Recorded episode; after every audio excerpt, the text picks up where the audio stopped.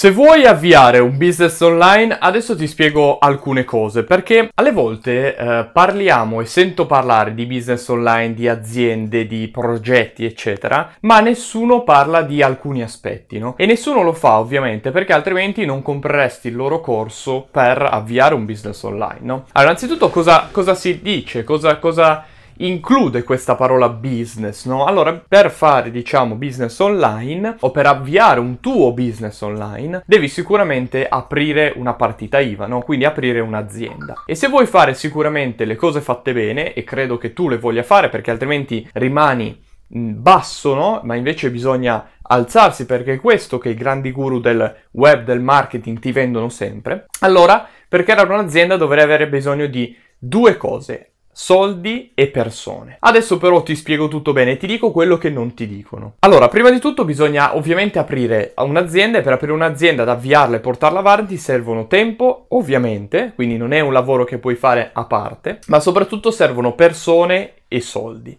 Quanti soldi servono? Beh, per avviare una SRL e per farla funzionare, eccetera, servono dai 10, 15, 20 mila euro. Ovviamente per avviarla eh, partire, fare le prime cose, mettere assieme i pezzi e andare avanti. Perché quello che non ti dicono è che puoi avviare un business online anche partendo da zero. È vero, non sempre è vero. Se vuoi fare le cose fatte bene, sicuramente devi aprire una SRL, devi avere delle persone, perché non è che puoi gestire tutto da solo, devi avere sicuramente del tempo. Ma poi soprattutto ci sono un sacco di cose che non ti dicono. Prima di tutto devi trovare le persone giuste, che è difficilissimo. Secondo, le imposte. Nessuno parla mai delle imposte, che sono l'IVA, o le altre tassazioni. Le imposte sono ovviamente delle, eh, un tributo che devi pagare allo Stato, ok? E, e un, importo che devi pagare e che non puoi fare a meno di non pagare. E quindi quando i grandi guru noti fanno i conti, non tengono mai conto dell'IVA delle imposte, ma ti dicono, uh, tu,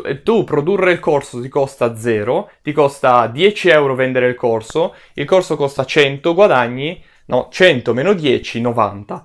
Ma in realtà non è proprio così, perché poi ci sono le imposte, perché poi c'è la percentuale ti, del, del, software che ti gestisce il pagamento, perché poi c'è il, la spesa del software che utilizzi per inviare le email, perché poi c'è la spesa della piattaforma per fruire il corso. E, e, quindi le imposte, vabbè, a parte tutte le altre spese, ma poi soprattutto le imposte sono cosa, una cosa che non viene mai menzionata, ma che è da tener conto. Altra cosa e sono i contributi IMSS. L'IMSS è sicuramente da pagare, non puoi farne a meno e se sei iscritto alla gestione commercianti, l'IMSS costa 3.800 euro all'anno, anche se fatturi zero. Quindi se apri un SRL e fatturi zero, comunque devi pagare 4.000 euro di contributi. Circa 4.000 euro, 3.008 così. 4.000 euro. Nessuno te lo dice, però questa è un'altra cosa. Aprire una SRL costa circa sui 2.000 euro, 1.800-2.000 euro, no? È un'altra spesa. E poi un'azienda non si può muovere online senza avere un supporto legale senza avere un supporto legale pre-costituzione, cioè prima di aprire l'azienda firmare dei contratti, perché poi un socio magari se ne va, si discute, si fa e via dicendo. Soprattutto quando vendo qualcosa online, devo avere per forza dei termini e le condizioni fatti apposta per quel prodotto lì, perché altrimenti ci saranno problemi, altrimenti gli altri ne approfitteranno e via dicendo. Ovviamente poi no, bisogna anche mettere in considerazione le scadenze, quindi ci sono delle scadenze per pagare le imposte, ci sono delle scadenze per pagare i software, ci sono delle scadenze per pagare i futuri dipendenti, ci sono delle fatture, la gestione della contabilità, devi, bisogna emettere la fattura, tutte le spese devono essere giustificate, non puoi portare niente, non puoi far uscire niente dall'azienda senza che non sia giustificato da fattura. Uh, devi ovviamente considerare le scadenze e i ritardi, perché magari il fornitore è in ritardo, perché uh, il lavoro è tanto, perché il tuo dipendente consegna il lavoro un giorno dopo, perché il tuo collaboratore fa questo e non quest'altro. Quindi bisogna considerarlo. Bisogna considerare ovviamente tutte le discussioni che si fanno non solo tra il team interno, ma anche con gli altri, perché ovviamente quando ti metti all'interno del business devi per forza interagire con altre persone o con altre aziende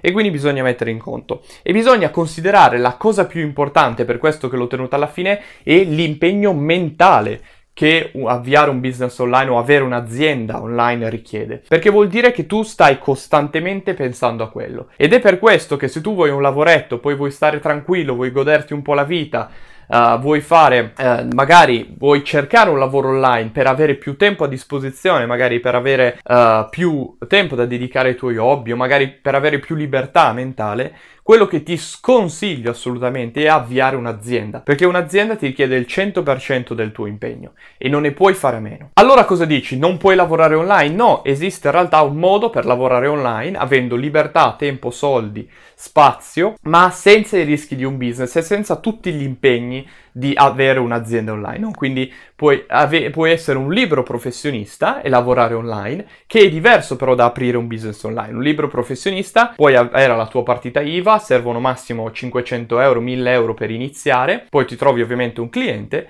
e quindi inizi a lavorare con le imprese, no? come se fossi un dipendente, quindi hai il tuo stipendio eh, da magari diverse aziende, però hai la libertà di gestione dei tuoi spazi, dei tuoi tempi, hai un buon sicuramente stipendio perché riesci a lavorare magari con più clienti o con un cliente solo ma a livelli molto alti, ma non hai tutte quelle preoccupazioni che in realtà un'azienda online o un'azienda offline comunque richiede. Quindi fai attenzione a cosa ti vendono, ci vediamo sulla pagina e dimmi un po' se adesso hai ripensato sul fatto di aprire o no un business online.